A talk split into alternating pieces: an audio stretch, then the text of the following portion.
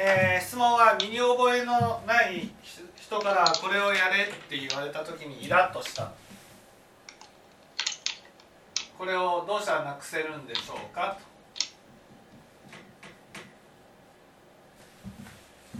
まずなんでイラッとしたんでしょうか？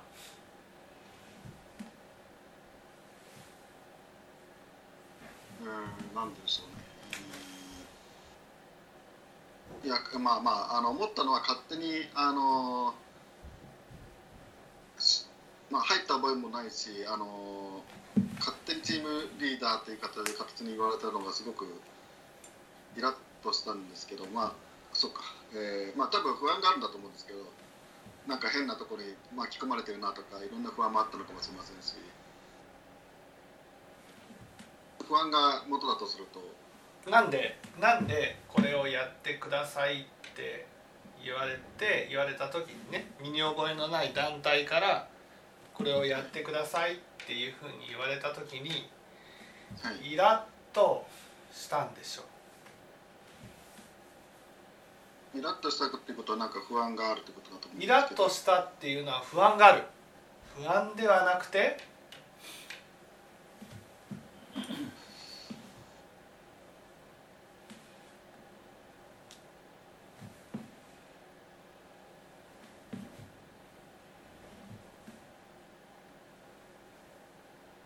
不安ではなくてん不安じゃないんですか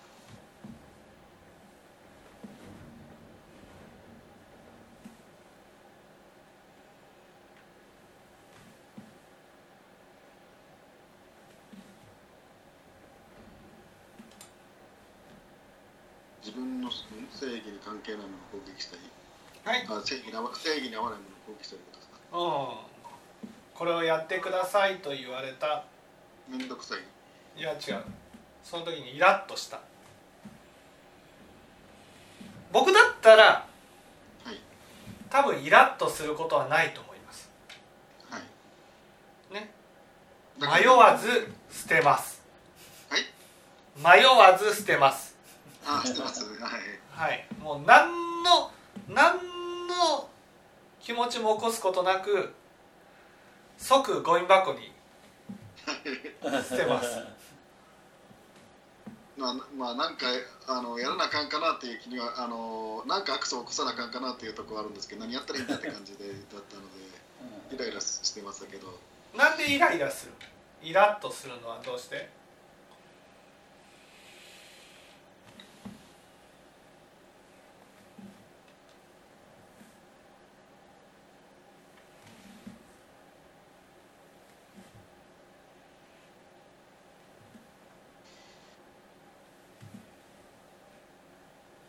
政治団体を、うんまあ多分嫌いなとこあるのかもしれませんけど。そ,、うんまあ、そそれかな？わかんないです。これはですねこれをやってくださいって、まあ、いわゆる命令されたわけですよね。はいはい。ね。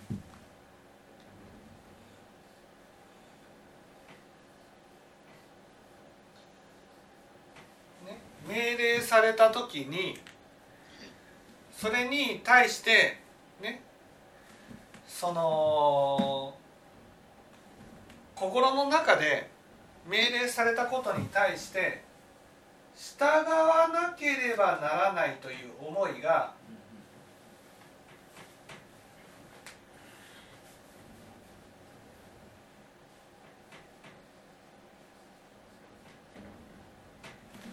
ちょっとでもあると。はい。ちょっとでもあると。それをやりたくない。はい。やりたくないって思うことが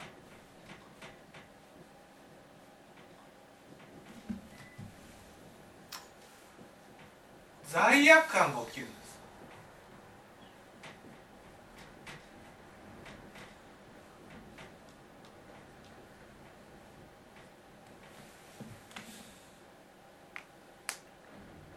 やりたくないと思うことに罪悪感。そうやりたくないと思うことに罪悪感を覚えるんです。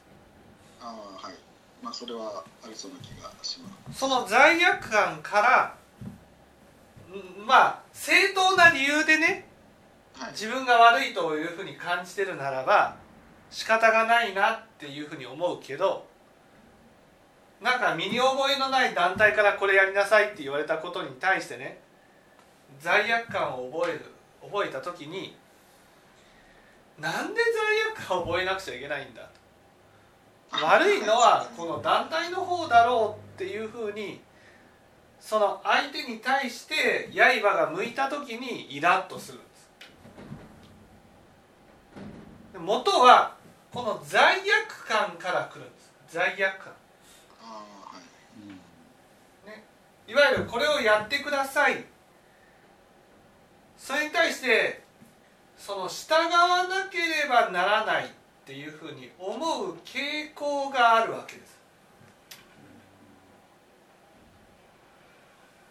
ね、それはどうどうしてかって言ったらねそれはその前の団体ってそういう団体だったじゃないですか。ああはいいわゆるそのそれは身に覚えのない団体ではないけどねそのよく知っている団体がこれが目標だとかこれが全知識の命だとかそういうふうに言われた時にそのやらねやらなければ攻めてくるんですよ。攻められる。はい。いやもうあからさまにね僕やりたくないですなんて言ったらね全知識の命に従わないとはほぼ罪だ!とかね。こういうふうに攻めてくる経験をするとその自分の中でこれをやりなさいっていうことをやらない時に自分を責めるものができてくるんです。はい。やらない時に。本当はやるかやらないかっていうのはその自分が決めていいはずなんです。仏教ってそういう教えだから。これをやりなさいって言われました。それをやるかやらないかはあなたが決めたらいいことなんですよ。だからやらないからといって罪悪感を感じなくていい。罪悪感っていうのは自分の中に鬼がいてね。自分の中に鬼がいてやらない自分を責めるんです。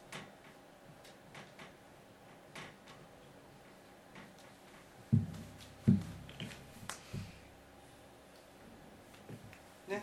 責める。そうすると責められた自分はなんかね悪いことをしたんじゃないかなという気持ちになるんです。これは誰にでもあります。こういうのを洗脳って言うんですよ。これをやりなさい。それに対して無条件で従うように従うようにする。従わない相手に対しては責める。そうすると自然と従っていくようになるんです。で従っていく人を褒めるっていうふうにするとね余計従うようになっていくわけです。従わなかったら責める。従ったら褒めるっていうふうにすると、ね、そうすると従わないことに対して罪悪感を感じてねそのこれをやってくださいっていうことがその本当にやりたいことなのかどうなのかっていうことを抜きにやらなくちゃいけないって思って従っていくようになるんです。だからそういう傾向があるってことなんですよ。だからそれがよく知っている団体から言われたことじゃなくても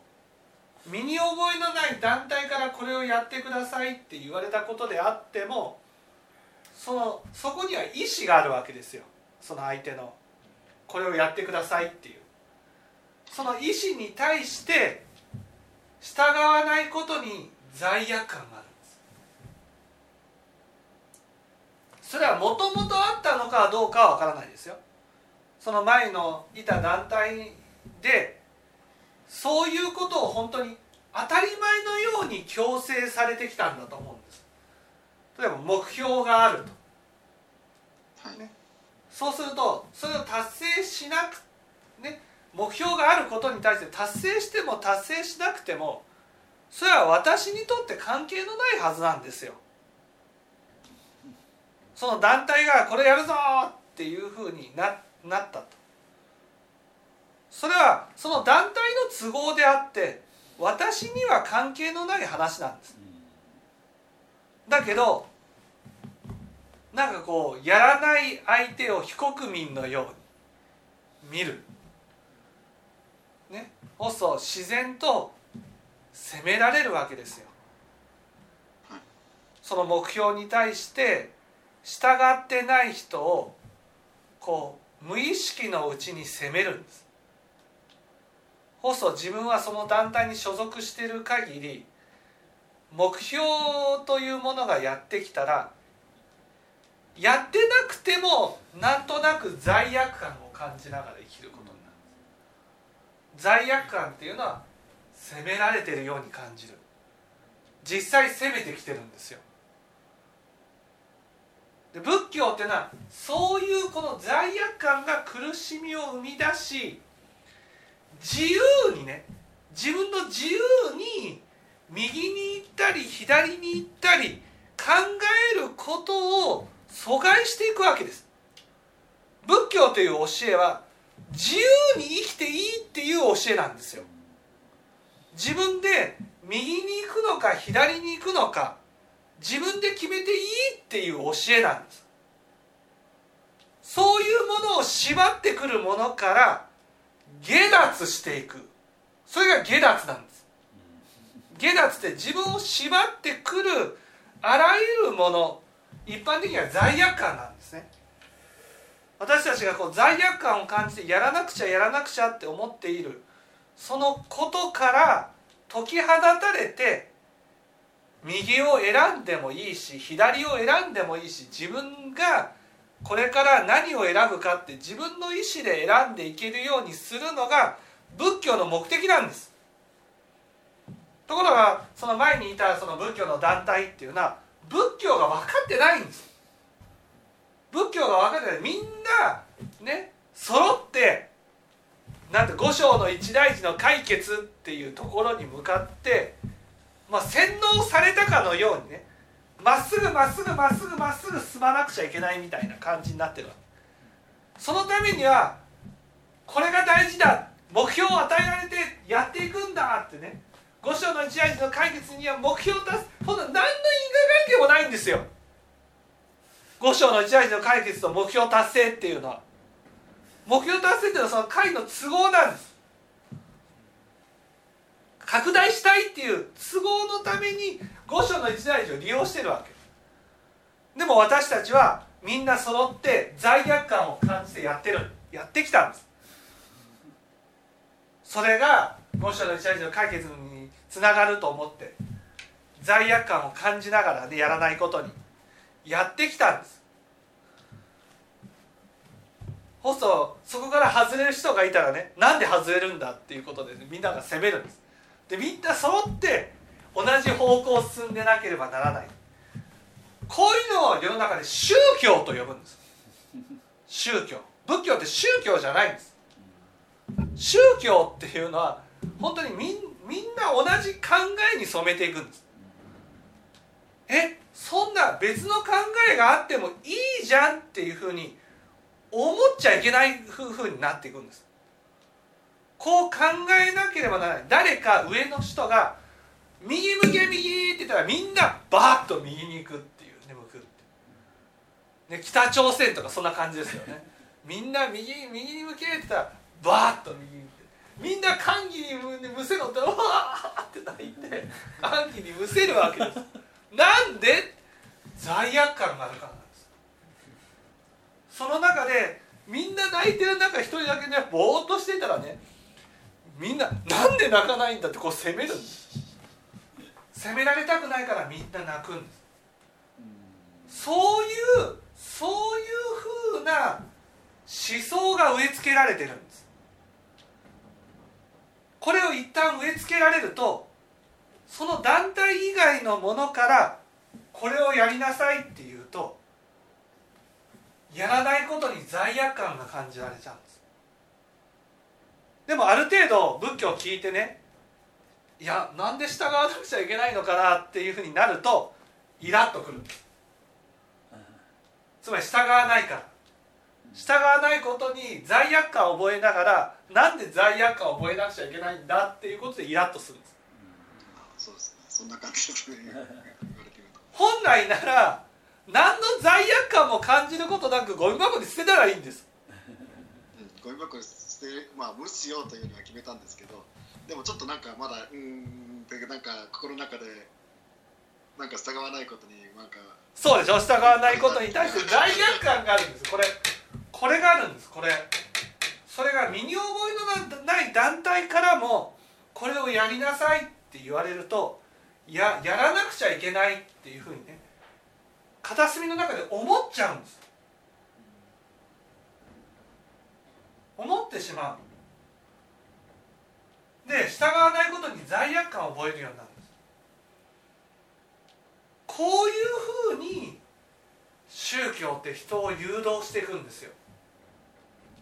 誘導していく。罪悪感を覚える。仏教っていうのはこの罪悪感をなんとかなくしていく教えなんです。あくまでもこれをねやってくださいっていうふうに言うのは、ね、やらなくちゃいけないっていうふうに強制されるものじゃなくて自分が本当に納得してあこれ大切なんだなと思ってやってほしいんです。だけどそういうふうに納得するだけ納得させるだけの説明ができないわけ普通の人は。例えばその団体でねよし今年は100名の目標でいきましょうじゃあなんで100名なんですか？私100名やることにボストンのチャージと何の関係があるんですか？全知識の命に。ね？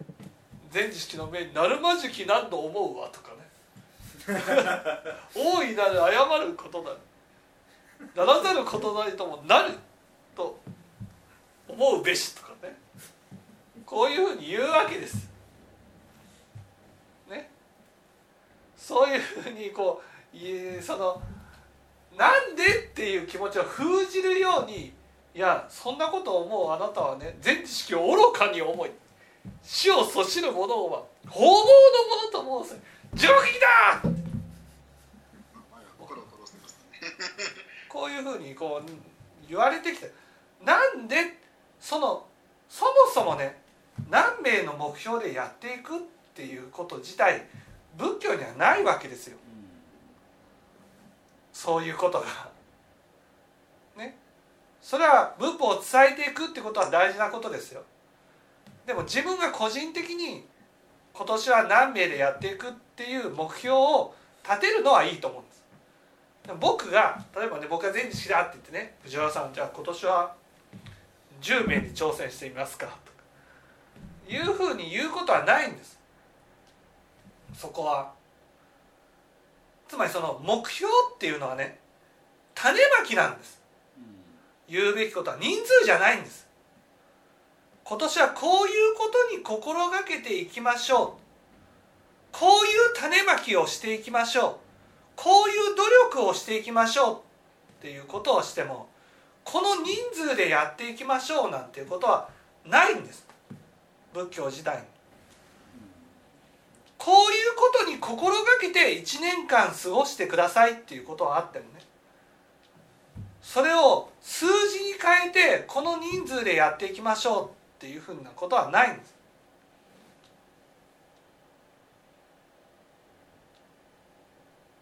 それを数字に変えてそれをね首がちぎれてもやらなくちゃいけないっていうふうに思う。それが五章の一大事の解決のためなんだっていうふうに言う。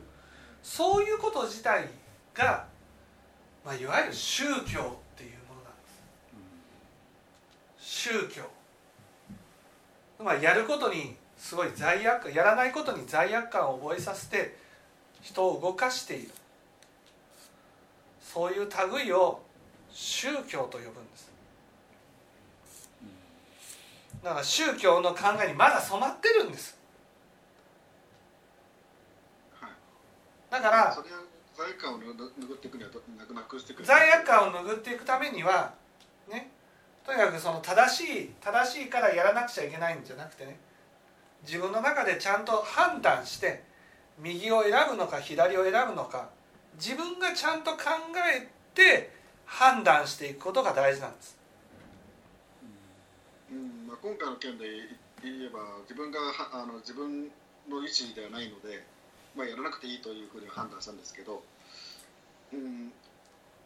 そういうふうに考えてやっていけば自然となくなっていくものですか？そういうふうに考えて選んだ道はたとえ悪い結果が起きたとしても受け入れていくっていうこの罪悪感の人ってね例えばこう道をそれたりする人がいるじゃないですか。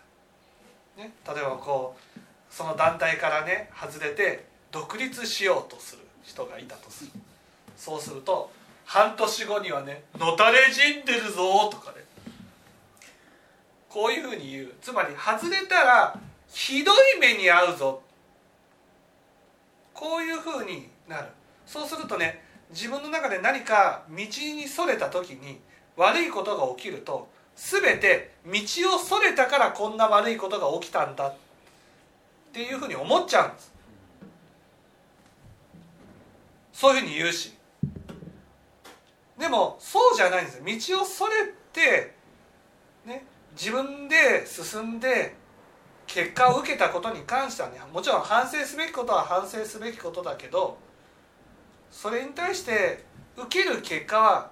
何の文句も言え言わずにね受け入れていく姿勢が大事なんです。自分で選んだ道なんだから全ていい結果が来るわけじゃないけど悪い結いい結果が来ても悪い結果が受けて受けてもね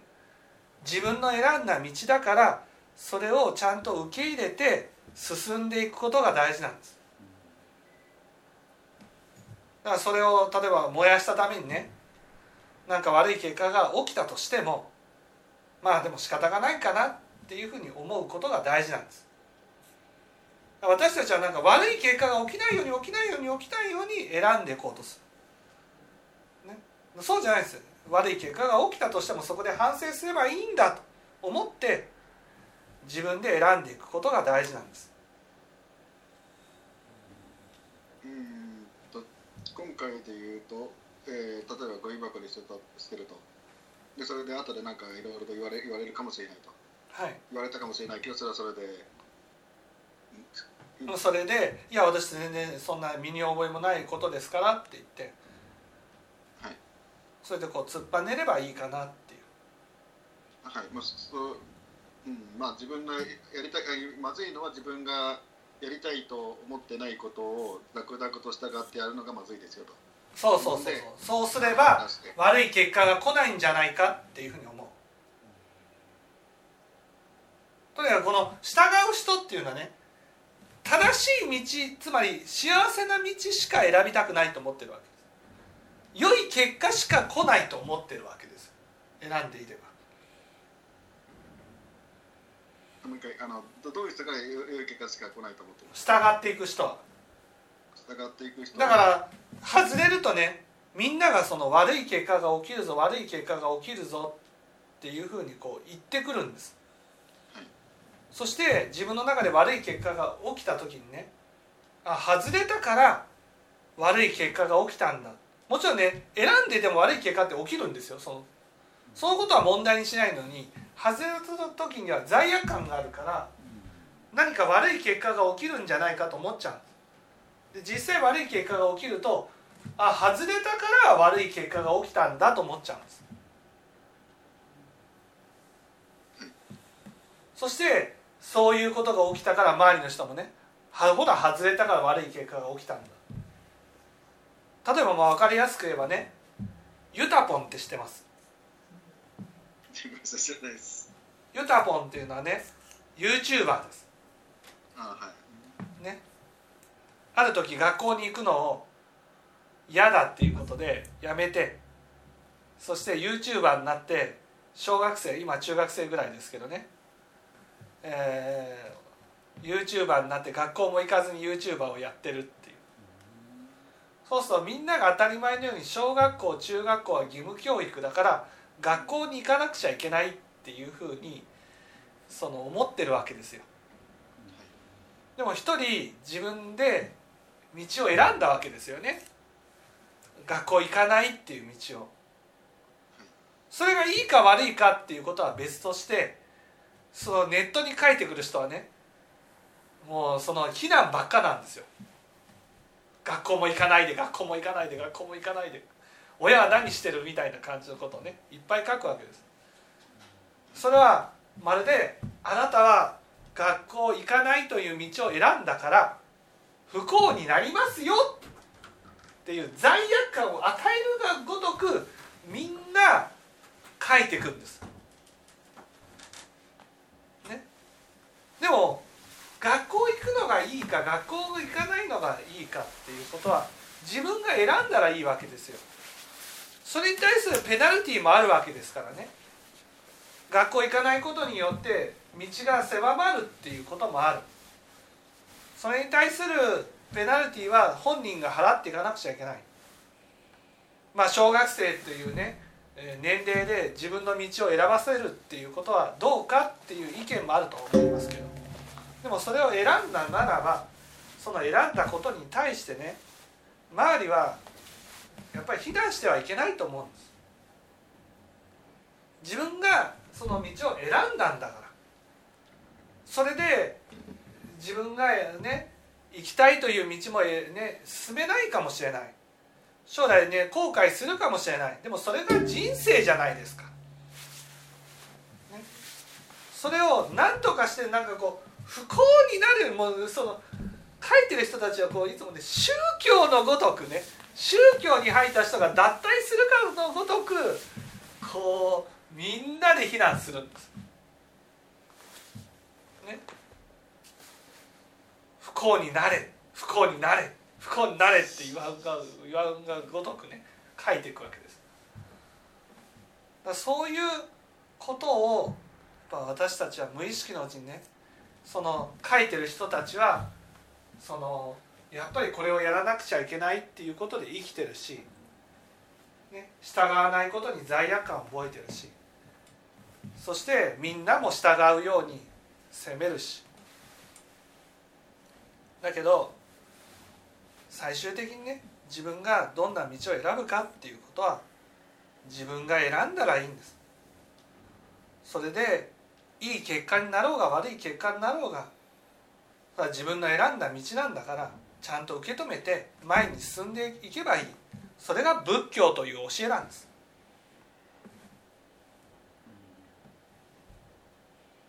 うんごめんなさい、えー、ちょっと僕まだ僕ピンときてないんですけどあの非難することはしないと思うんですけど自分自身はそういう人たちは。はいえー今